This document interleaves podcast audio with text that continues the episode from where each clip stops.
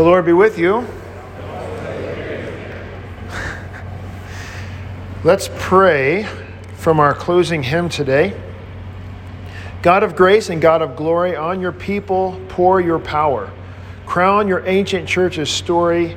Bring its bud to glorious flower. Grant us wisdom, grant us courage for the facing of this hour, for the facing of this hour. Cure your children's warring madness. Bend our pride to your control. Shame our wanton selfish gladness, rich in things and poor in soul. Grant us wisdom, grant us courage, lest we miss your kingdom's goal, lest we miss your kingdom's goal. In the name of Jesus, amen. So today we're jumping into Luke chapter 12, on whom do you fear? And there's a nice verse in the middle of our epistle lesson today that's right along the same theme. There's, in keeping with my personal theme, what I like to do is talk about something completely different than Luke 12 for the first half hour of Bible study, and then come back around. But I think it's timely.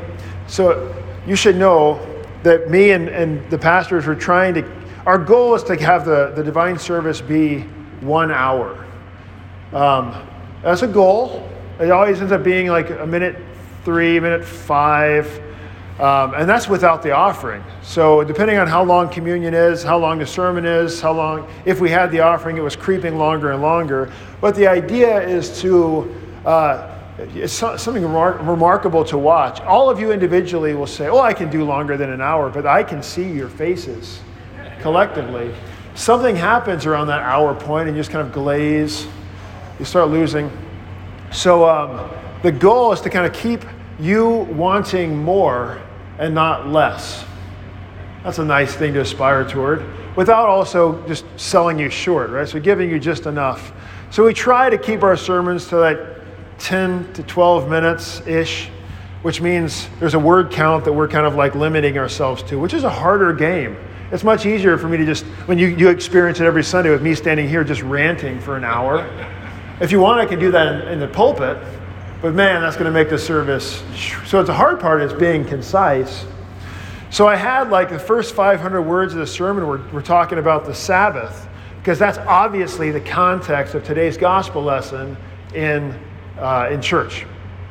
And it needed to be addressed, but then I realized I could actually still make a point without confusing it with the Sabbath thing.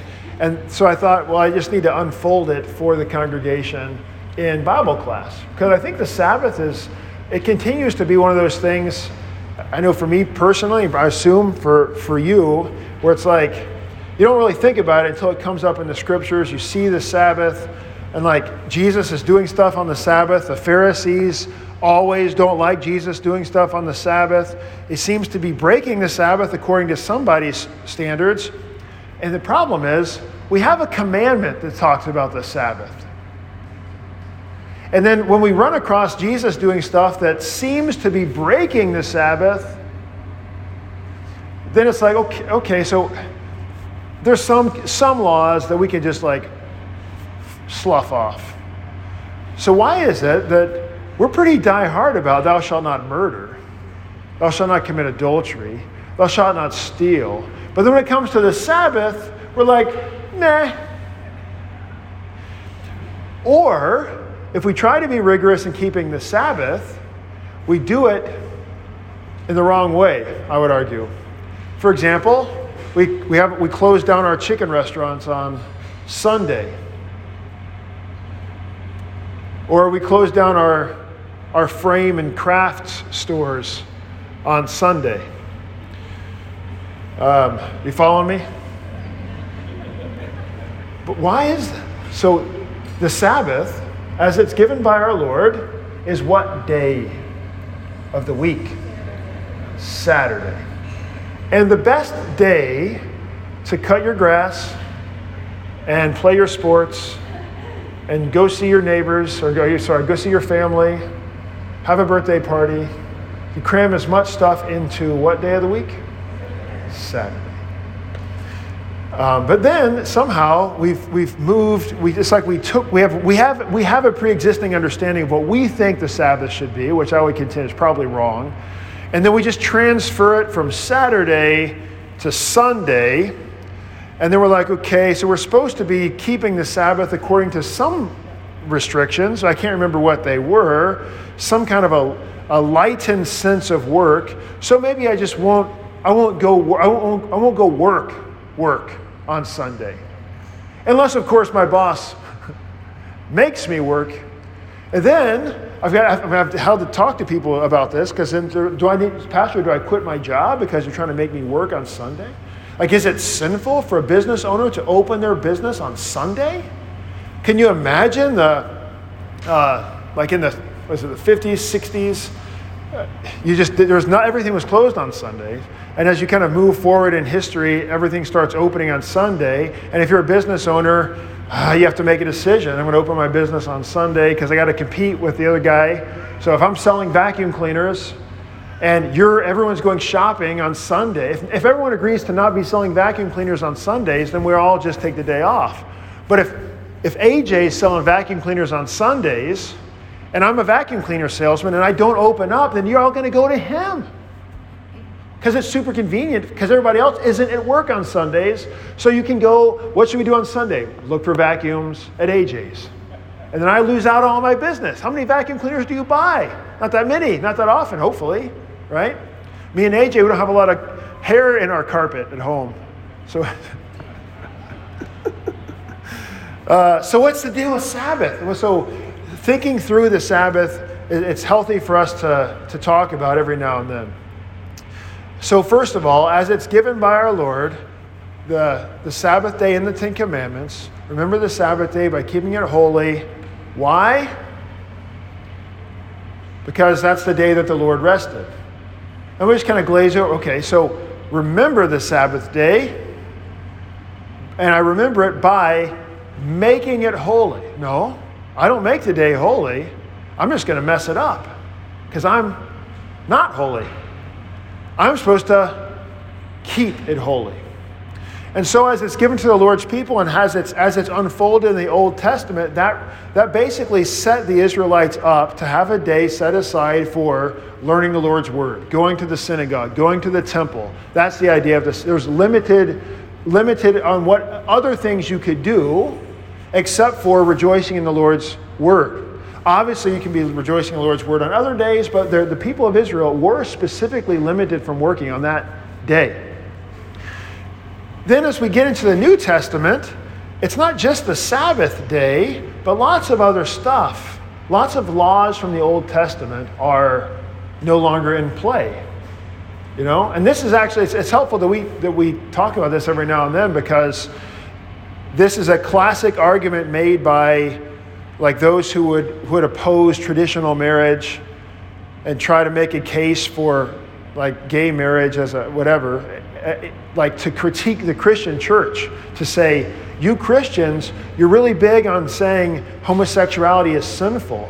But when you go look in the Old Testament, like within a verse on either side of that verse that forbids homosexuality, it talks about wearing cloth made of multiple fabrics or eating shrimp. Which Dominic's totally cool with not eating shrimp because he's allergic to shellfish. But some people like, what's wrong with eating shrimp? Can I not eat shrimp? And especially bacon wrapped shrimp. That's a big no-no, right? Well, obviously we can eat pork in the New Testament. So like, okay, what laws from the Old Testament are retained in the New? Where does the Sabbath fit in?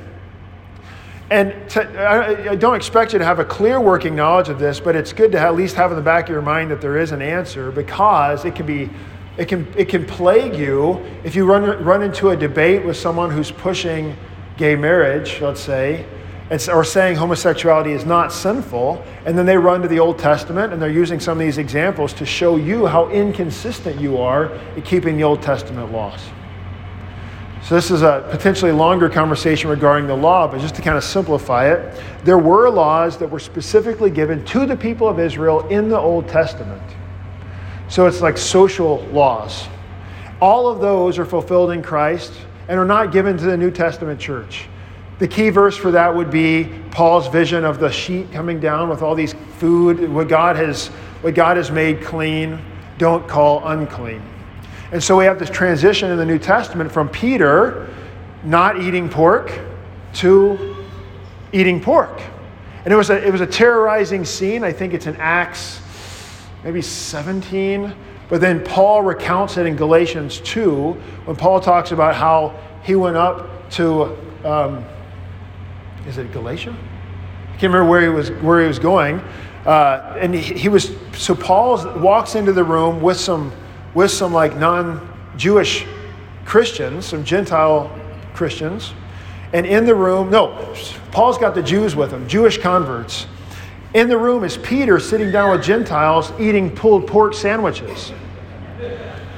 And so Peter's there eating pork, and he knows he's not supposed to be eating pork, at least according to the Jewish rite. But then he got this vision from God saying he could eat pork, and so it's like you can see him kind of going through this, like for the first time, doing this thing that's like forbidden, and then this is actually pretty good. I'm glad I'm eating. This is wonderful. And then in that moment, Paul walks in the room with some Jews, and Peter jumps up from the table as though, oh, it's not what you look like. I wasn't eating pork, which confuses everybody. So what, you were eating pork a second ago. I walked in the room with these Jews, and now you're acting like it's not okay? You hypocrite, right? So the Gentile converts at the table sitting with Peter are confused. Now they're wondering, did I do something wrong? And the Jews who have walked in, who are still starting to wrap their minds around what is clean and what is unclean in the New Testament church, and then Peter's bringing nothing but confusion. And so Paul says famously, so I opposed Peter to his face on this issue, because he needed to make it clear that there are things that are clean in the New Testament that were not clean in the Old Testament for a reason. The Old Testament law has been fulfilled in Christ. And yet, then as we move into the New Testament, we've got, so the ceremonial laws are fulfilled. They're done. So you can eat pork, you can eat shrimp, you can wear your fabrics made out of two cloths, all that kind of stuff. But there are also other laws in the Old Testament that are not ceremonial. They're not bound to a particular place, but they're just common to God's creation. And those are consistently, those are come up again and again in the Old Testament. Things like don't murder. Don't steal. We'd say it's part of the natural law. And then they're also repeated by Jesus in the New Testament. Upholding marriage. Upholding personal property. Don't steal. Don't say mean things about your neighbor's name. Don't hurt their reputation. Those things are all. Don't have other gods. Honor the Lord's name. But the Sabbath is this one of the Ten Commandments that is not upheld in the same way in the New Testament. It's not. It's clear. I mean, if you disagree with me, that's okay, but Luther agrees with me, so I'm standing on taller shoulders than you. But the case that he makes is, follow this through logically. The whole point of the Sabbath, as it's given by a command by the Lord, to honor the Sabbath day, remember the Sabbath day by keeping it holy. Who makes things holy? Who makes things holy? Specifically, which member of the Godhead? Holy Spirit, the Holy One, the Sanctifier. How does the Holy Spirit work? Through means, specifically, God's Word.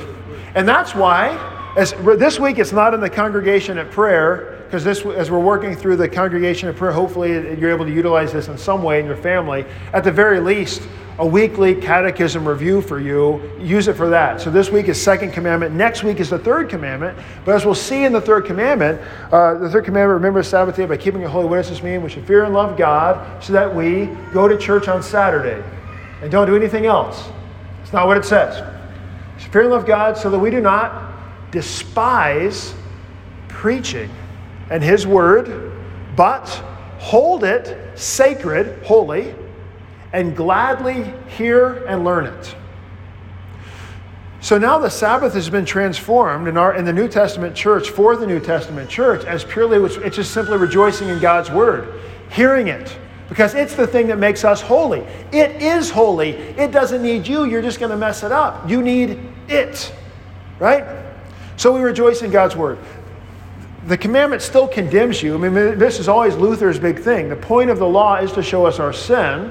So when you deal with the Sabbath, What does this mean? We should fear and love God so that we do not despise preaching in his word. Okay, well, maybe I'll say it. I'm trying not to actively despise it, but it's an intentionally moving target. What is despise? What does it mean to despise it a little bit versus a lot? So not despise preaching in his word, but gladly hear and learn. It doesn't say hear and learn it, because that would be easy. That's an easy check. I can just hear and learn God's word. But what's brought into the commandment, and this is for the purpose of condemning us, is gladly. To which we as sinners have to say, how much gladly is enough? Some days you're probably more gladly than others, depending on if your favorite baseball team was playing the night before, you're staying up watching TV, you know. But did it get enough rest? Did the kids wake up super early today, right? Am I mad at Pastor Clemmer because he said something offensive, which he always does because he talks too much? So if I'm mad at Pastor, or I'm bored by Pastor, whatever it is, like, so what's enough to keep the commandment?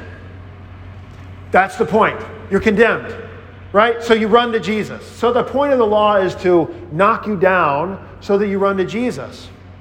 So, and that's a whole understanding of the Ten Commandments is essential for the New Testament church.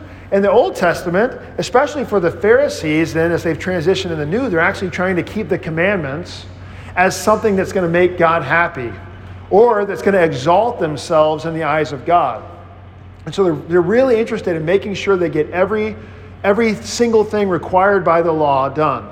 And if they're not doing it just so, then they're going to not exalt themselves and they're going to disappoint God. And so they're trying to make sure they get everything just so. That's why the Pharisees are big detail folks. So in today's gospel, Jesus said it's on the Sabbath. And so he's there, a guy with dropsy, which the Greek word for dropsy is just like water full, hydro something. It's translated into our text as just dropsy, which if you consult your medical books, it's like, I don't know, it's probably what we know to be edema, where like when your kidneys, for example, start to shut down, your body swells with water.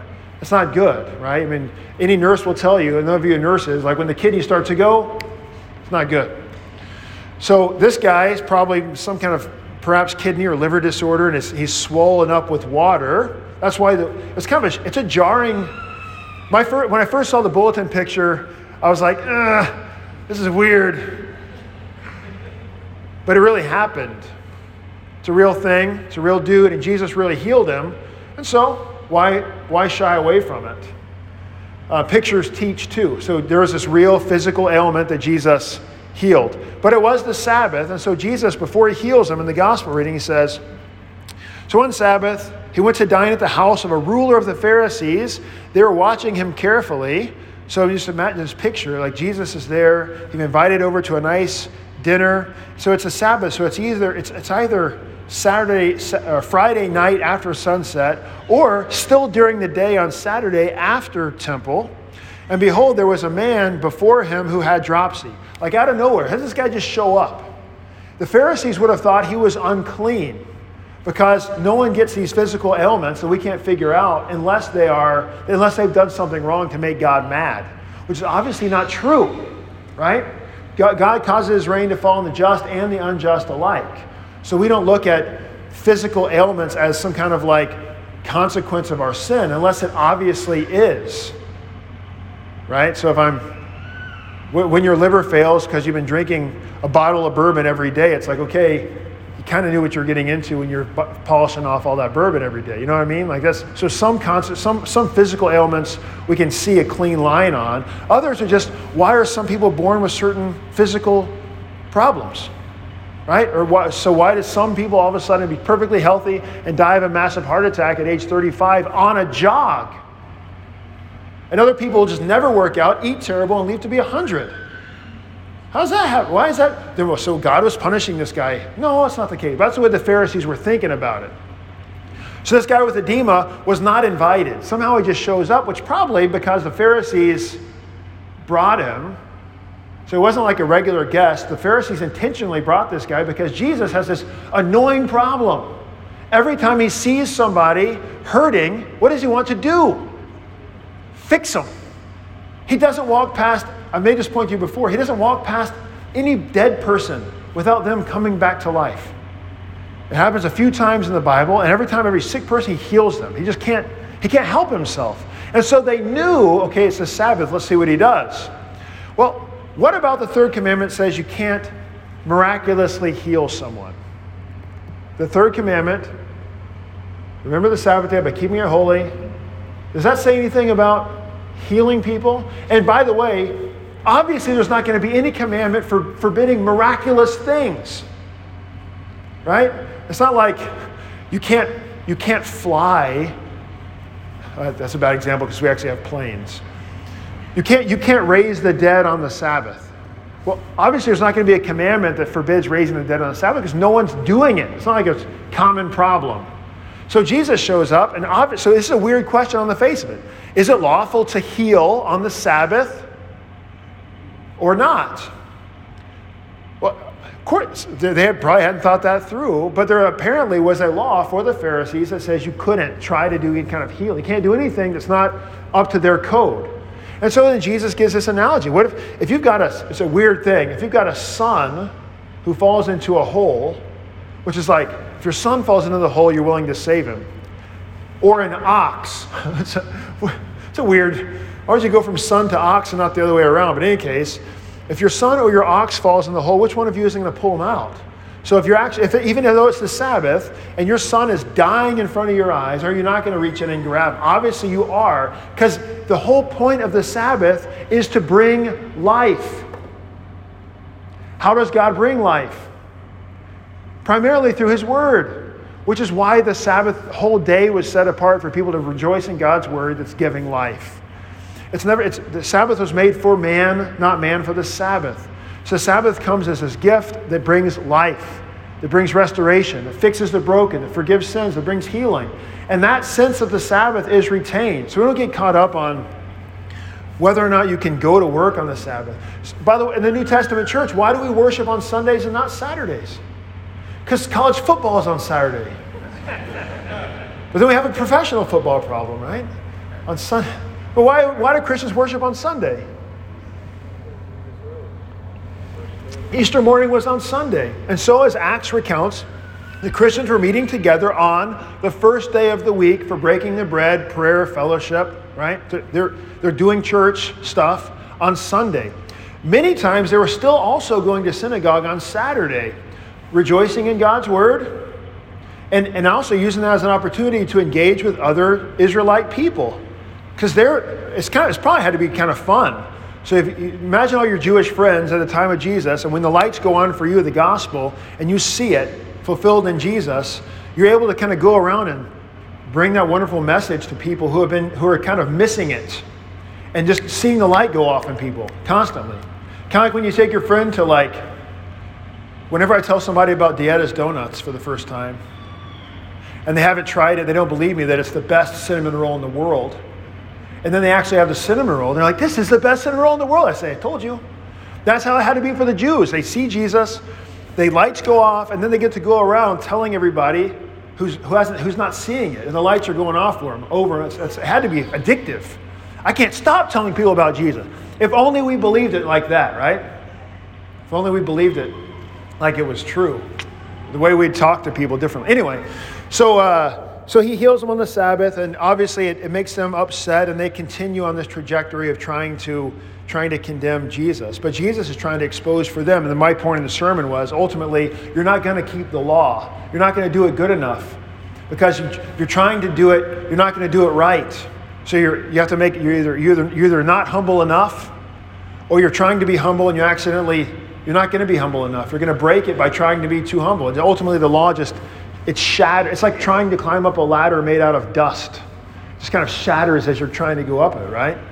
So you can't exalt yourself by the law, and that's the point. So with the Sabbath, Jesus doesn't break the Sabbath. Side note, we know on the face of it that Jesus didn't break the third commandment. Why? He had to be perfect, otherwise the whole thing collapses. He can't be your perfect substitute on the cross if he has sin. So we can't say, well, of course he can break the Sabbath. He's God. Of course he can sin. He's God. That's a theological problem. He cannot sin because he's God, and he cannot be your Savior if he sins. So that whole line of logic goes away. It has to be that he didn't break the Sabbath. And he didn't. He just healed someone. Jesus was always keeping the Sabbath. But you have these weird things like when they're walking through the field and one of the disciples were like grabbing a head of grain and crushing it in their hand and eating it. And the Pharisees got mad that that was somehow breaking the Sabbath. So I've seen different kind of people trying to bail out Jesus on that. But since when is bringing life sinful on the day when the whole point is bringing life? So that's the Sabbath. And you've got, it's helpful to just admit that right away. That we have the Ten Commandments. The third commandment as it's given in the Old Testament had a different sense than as it's coming to us in the New Testament church. Because we are not bound by the ceremonial law that's been fulfilled in Christ. We're just not. And that seems inconsistent. And that becomes problematic if you're trying to get into heaven by keeping the law. You need to make sure you're doing it right. But if the purpose of the law is to show you your sin, then all it needs to do is show you your sin. And that's the point. That's the point of the law in the New Testament church. So these potential inconsistencies, like I alluded to earlier regarding, like in the Old Testament, regarding homosexuality, sandwiched in between eating shrimp and wearing clothes. Well, obviously certain sins are common to the entire natural law. Because you also have in the Old Testament stuff about not killing your neighbor. So just because it says don't kill your neighbor next to where it says don't eat shrimp, and now I can eat shrimp, so now I can also kill my neighbor. No, that's not how it works. So some of these laws are actually universal. Jesus didn't make anything new. He fulfilled it, and now its purpose is to show us our sin. Now, that's kind of maybe potentially confusing. The clearest passage on this would be in Hebrews 4, where it lays out for us how Jesus is our Sabbath rest. It's Hebrews 4, therefore, while the promise of entering his rest, that is Sabbath rest, still stands, let us fear lest any of you should seem to have failed to reach it. For good news came to us just as to them, but the message they heard did not benefit them, because they were not united by faith with those who listened. For we who have believed enter that rest, that is the Sabbath rest, as he has said, as I swore in my wrath, they shall enter my rest, although his words were finished from the foundation of the world. For he has somewhere spoken of the seventh day in this way, and God rests on the seventh day from all his words. And again, in this passage, he said, they shall enter my rest. On and on with them entering my rest, Jesus being the Sabbath rest that we have entered. So we as the New Testament church are resting from the law. We don't appease God by keeping the law. We've entered into the Sabbath rest as those who have been covered in Christ, for those for whom the law has been fulfilled. We're set free. It still shows us our sin, which is why the meaning of the third commandment that we still learn in the small catechism. So we don't say we have the 9 commandments and we teach 1st, 2nd, 4th, and we skip over. No, the third commandment still has a place. We are to rejoice in God's word because it's the thing that makes the day holy. It's the thing that makes you holy every day. Doesn't matter when, right? So it's good for us to be hearing it, and we don't. In our sinful flesh, we run away from it. Because we know it's like our sinful flesh is running away from the thing that's trying to kill it. So in our sinful flesh, we like to run away from God's word. And so he's always calling us back. That was kind of complex, and I threw a lot at you. So let's take some questions on the Sabbath. I just saved you like an additional 7 minutes of sermon in the pulpit, but I gave it to you times 4 here. Sorry. Keith. Not a question per se, but Christ was man, right? Man, he felt emotions, he felt pain, right? Well, he was tempted by Satan. So in that way, as he went through his ministry, he felt all those things, right? So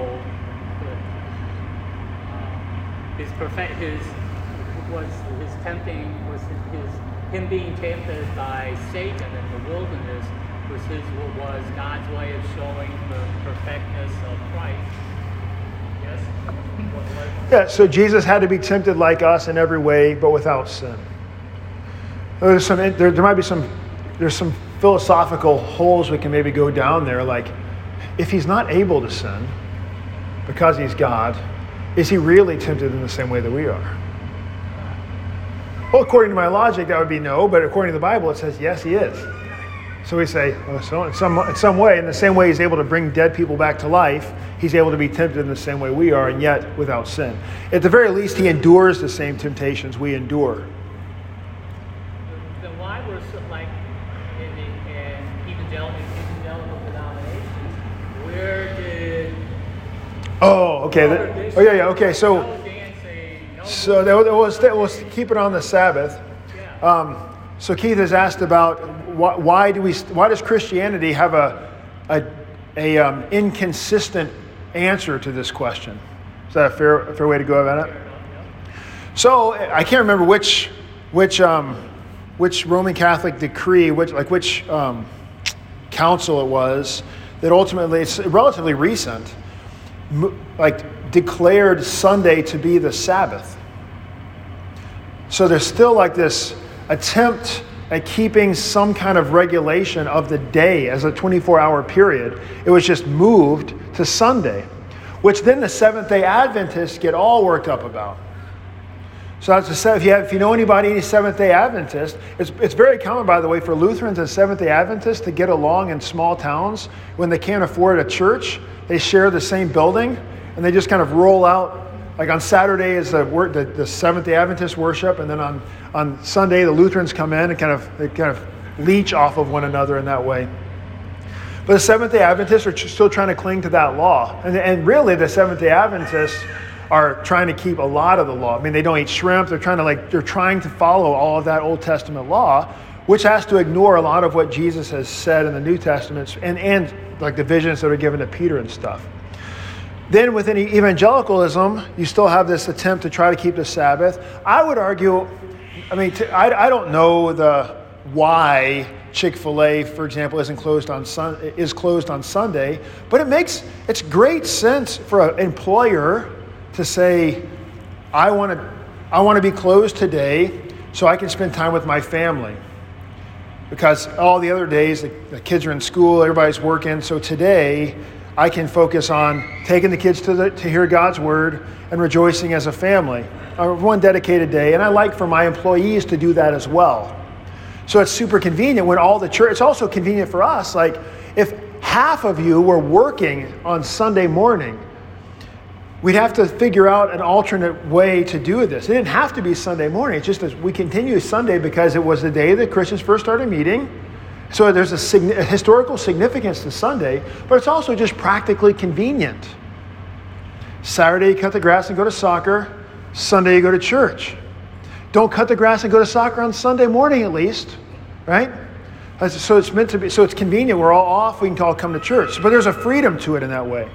So for Hobby Lobby to be closed on Sunday is fine, not because we can't go shopping on Sunday, because sometimes it's nice to be able to eat a Chick-fil-A chicken sandwich on Sunday after church. It'd be kind of fun, right? But I can't do it. Why? Because those kids all needed to go to church. So it's okay to be, but there's not a law reason. That's a gospel. That's a love. So I'm not doing it to appease God according to a commandment. I'm doing it to help these people according to love. It's a different motivation there. But then you get all this confusion from the world, because imagine it from our perspective. I mean, even us, we're probably mostly still confused by this seeming inconsistency with the Sabbath. So if I'm walking in from the outside, I'm like, okay, we got the Sabbath day here. It seems to be pretty important to not take too many steps on the Sabbath based on what I've seen in Fiddler on the Roof or whatever Jewish context they're coming out of. And then you drive past Chick-fil-A and it's closed on Sunday. And then Hobby Lobby's in the news because of other stuff that they're trying to stand up faithfully for. And so there's all this confusion on the Sabbath. Well, businesses used to be closed on Sundays, so at least Sunday mornings, and it was really kind of weird. So it's good for us to say freely, it's great to be closed on Sunday so that we can all be together and spend time as a family. It's just convenient, right? So, but it's not sinful to be. And so it can, though, become sinful. This is the fun part of the law. If I'm trying to say, if I'm an employer and I say, I'm gonna stay open on Sunday and make all my employees work on Sunday so that they can't go to church, I just made it sinful. It wasn't about the day. It wasn't about working. It's about intentionally trying to hurt my neighbor, which is what the law is ultimately after. Any other questions? Yes, ma'am. Giving birth is hard work.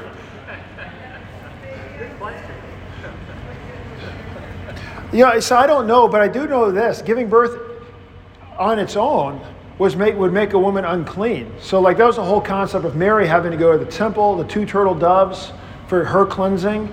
So to be rendered unclean by breaking the law, that would of course happen, and it would be a thing to be repented of. So if I gave birth on Saturday, I don't know how the Leviticus or if it even deals with it.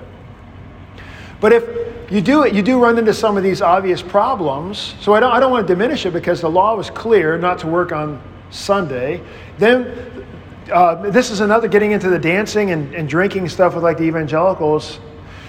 If the commandment says to don't do one thing, like, so remember the Sabbath day by keeping it holy. So I'm not supposed to work on the Sabbath according to, but it doesn't really give me too much more parameters than that. So then I have to step in and start coming up with parameters. What is work? So like sometimes, depending on how bad my ankles are hurting, whenever I leave something upstairs and I got to go back upstairs and get it, where's my phone? It's upstairs. It is the Sabbath after all. I can't go get my phone because that's a lot of work to go back upstairs. So that's how they added to the law. These are called fences around the law. And I've mentioned this before with dancing, for example. So the scriptures, in fact, the scriptures give, as we heard quoted by Kevin Bacon in the movie Footloose, the scriptures are full of dancing. It's great. But it's also interesting that my first date with Mandy was dancing and we got married. It sets one on a trajectory. Depersonalize it from, so the idea with dancing, like you have junior high kids. I mean, just come to any junior high dance. Listen to the music that they're playing, well-intentioned, and we'll remove all the grotesque music or whatever. But ultimately there's this weird thing of 14-year-olds, 15-year-old girls and boys dancing really close to each other. It's like, they're starting to get, as a father of young girls, I'm like, no dancing for you. Not because God says, but because I don't trust the boys. Stay back. Well, that's the idea. So we'll make a law that says, well, no dancing, because if we don't dance and we won't get too close to each other, we won't be tempted in certain ways. Which, I mean, it's true. It is. To be in such close proximity to the opposite sex who's not your wife does bring with it certain temptations. So to make that a fence around the law makes logical sense, but it is not the law. It is a fence. Same with drinking. Can alcohol be abused? Yes. So make a law that says, there's a reason why you have so many fights happening at bars or drunk texts. Just things that are, when you say things that you shouldn't say because you've killed that little voice inside of you that says, don't say that, that's not a good idea. When you soften that voice, don't do that thing, don't say that thing, and that voice gets diminished, you say and do sinful things. You break the 8th commandment, you hurt your neighbor at the least. So then we start saying, well, maybe it would be better if we just don't have any alcohol at all. We make a law. The law doesn't say that. 10 Commandments doesn't say that, but we've made a law to try to prevent ourselves from doing silly, sinful things. So again, it's not bad practice to say, maybe I shouldn't. If I'm personally given over to drink too much alcohol and hurt my neighbor, then I should set personal restraints for myself for the sake of just the love of my neighbor. But then I'm motivated by love of neighbor, not by law, trying to say I'm somehow making God happy by not having a beer or something. And so then you see they just changed this law in Mississippi like a couple years ago. It was always super frustrating. We were home, when I'm home visiting family, and my parents live far away from what would be called civilization.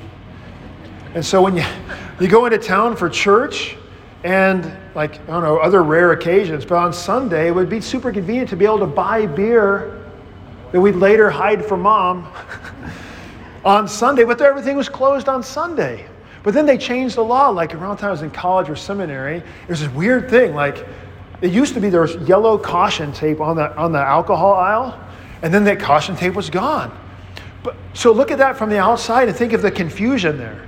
So was it sinful before, and now it's not sinful anymore? Based on whose interpretation of the Bible? You Christians can't get on the same page. I'm just going to spit out the whole thing. See? So you can see the atheist frustration growing in the inconsistency of Christian practice regarding misunderstandings in the law. And that would be a key example of it. So like when you see people at Walmart, they're like buying a case of beer, they're looking around, sneaking it up. Why? The law doesn't forbid it, but people were thinking it was a sinful thing, which created a whole nother layer of hypocrisy. Like a running joke among Baptists, or like, I'm sure you've heard some of them, but so like everyone knows a Baptist who would drink like in private, but then like when they're around their pastor, around other Baptists, they won't drink. So it's a hypocrisy. And it's trying to keep a law that's ultimately not a law. But if I'm around people who I know like drinking is offensive or something, it's not helpful to be offensive. But now I'm motivated by love, not wanting to offend my neighbor, versus trying to keep the law for the sake of some checklist. Is that fun? Luke 12, anyone? 42. All right, so the whom do you fear? So this will be on your front of your handout, second chunk down. Whom do you fear? I started talking about this last week, and there's a nice line in the middle of today's epistle lesson from Hebrews 13, where he says, so we can confidently say, the Lord is my helper. I will not fear. What can man do to me? And that's the spirit. What Hebrews is after is the same spirit of verse 4 of Luke 12. As Jesus says, I tell you, my friends, do not fear those who kill the body and after that have nothing more that they can do, but I warn you whom to fear. Fear him who after he is killed has authority to cast into hell. Yes, I tell you, fear him. Are not 5 sparrows sold for 2 pennies, and not one of them is forgotten before God? Why, even the hairs of your head are all numbered. Fear not, you are of more value than many sparrows. All right. So first thing, I tell you, my friends. So whenever Jesus starts talking of friends, he's about to say something kind of complicated or something that's hard to hear. And it's because Jesus is about to tell them about persecution that they're going to have to endure. I tell you, my friends, do not fear those who kill the body, because they're going to, by the way, kill your body. Which happened to all the apostles except for John, who was just sent out to Crete. Do not fear those who kill the body and after that have nothing more that they can do. So do not fear those who kill the body. So let's sit on fear for a second. What is the first commandment? You shall have no other gods. What does this mean? We should fear, love, and trust in God above all things. And then all the commandments actually follow that same intro. Except for so we should fear and love God so that we whatever. If you recall from your small catechism, and you can be, if you don't recall, take this opportunity to refresh yourself on the congregation at prayer this week in the second commandment. But so when you think about what a God is, it is ultimately what you fear the most. And it's a really simple idea. It's my alarm going off telling me to stop talking and ask for questions. Anything I fear is the thing that ultimately controls me the most. The picture that I give the kids is like, I always picture like Sandlot, the baseball show, and the kids jumping in the backyard where there's that gigantic mastiff or whatever it is. And so the kids are like paralyzed and they're running away from it. So the dog goes here, they go there. It's controlling your actions out of fear of what it's going to do to me. And that's ultimately what a God does. Anything that controls your actions, your words, your thoughts, that thing has become your God, instead of the one thing that could just smash that dog. So if ultimately I'm scared of God alone, then these earthly things don't concern me. I'm not telling you don't run away from the big dogs. I'm using that as a metaphor for things. So the things that, when you think about your sins, think about the kinds of sins that you, if you were to go to private confession or like during corporate confession absolution, when you're like, we have like 30 seconds or 5 seconds that feels like an eternity of think about your sin. Well, what kind of sins come to mind that you feel like having God forgive? So think about that sin. What sin are you struggling with? And why is it that you're doing that? What are you afraid of that's causing you to do that? Or what do you fear so much?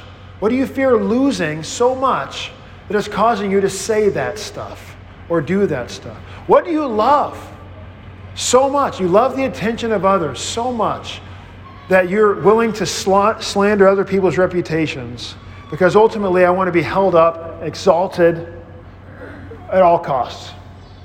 See?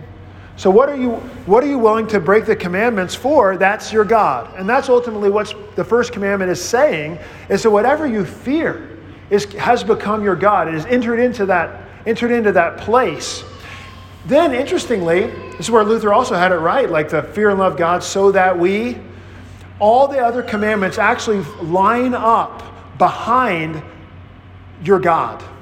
So if my God is money, the Ten Commandments rally behind me keeping money. Like every like popular CSI drama ever, there's always like a murder, and it's related to some murder, it's related to someone needing money, or there is some kind of adultery. There's lying wrapped up in there. All the commandments are like wrapped behind this thing. So a person is willing to kill. Well, first they stole to get more money, and then that whole thing went south, and so they had to kill somebody. Then they had to cover it up with lies, and then their marriage is falling apart, so they're having adultery. All the commandments just start falling apart. Or they're all standing up nice and clean behind the God of money. We'll do anything I can to keep the God of money happy. Whatever money's an easy one. Jesus picks on money all the time as an easy one to tear down. But all of us, whatever the thing is that's driving you to sin, all the commandments are willing to be broken for that thing. So what the commandments are doing, the gift of the commandments, is to like shine a flashlight on what our sin is, what's causing us fear, what's causing us anxiety. What is the thing that's controlling us? That thing has become our God. And Jesus likes smashing our idols. And that's what he's doing in the law. So the great reminder here is don't fear those who can kill the body, and after that can't do anything. But I warn you, fear the one who could kill the body, and after that can cast you into hell. So all these people can do, the worst they can do is hurt my body, which isn't very pleasant.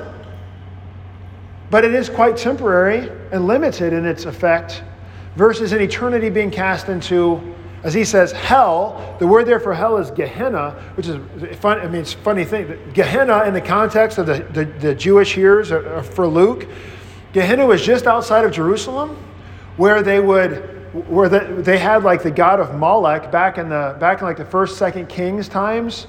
Moloch was the god that you take your baby to sacrifice over the fire. Moloch's hands were kind of open like this so the fire could get through.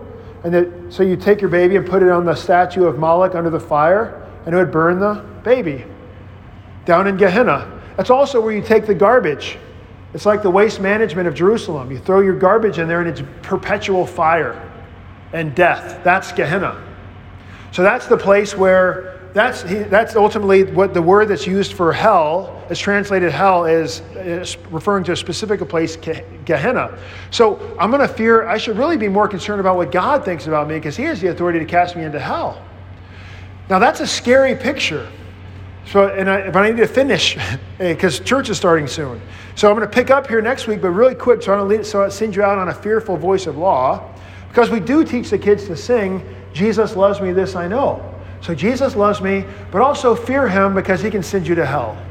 Like this, we don't have that little line in Jesus loves me that we teach our children. Because the idea is I should fear nothing else in this world except for God alone, because he has eternal power over my soul. But when I fear God, when my fear is rightly placed in the true God, I actually need not fear him. Because when you look at this God, he's got holes in his hands. And he's opening his arms to hug me.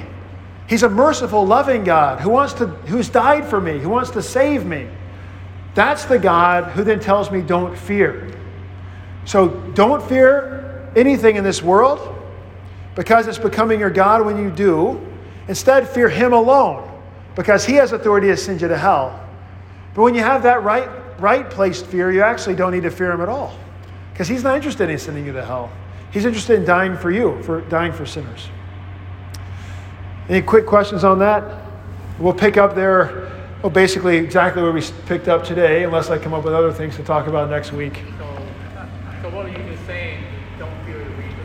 This topic. Yeah, Keith wants to send us out with "Don't fear the reaper." No. The Lord be with you.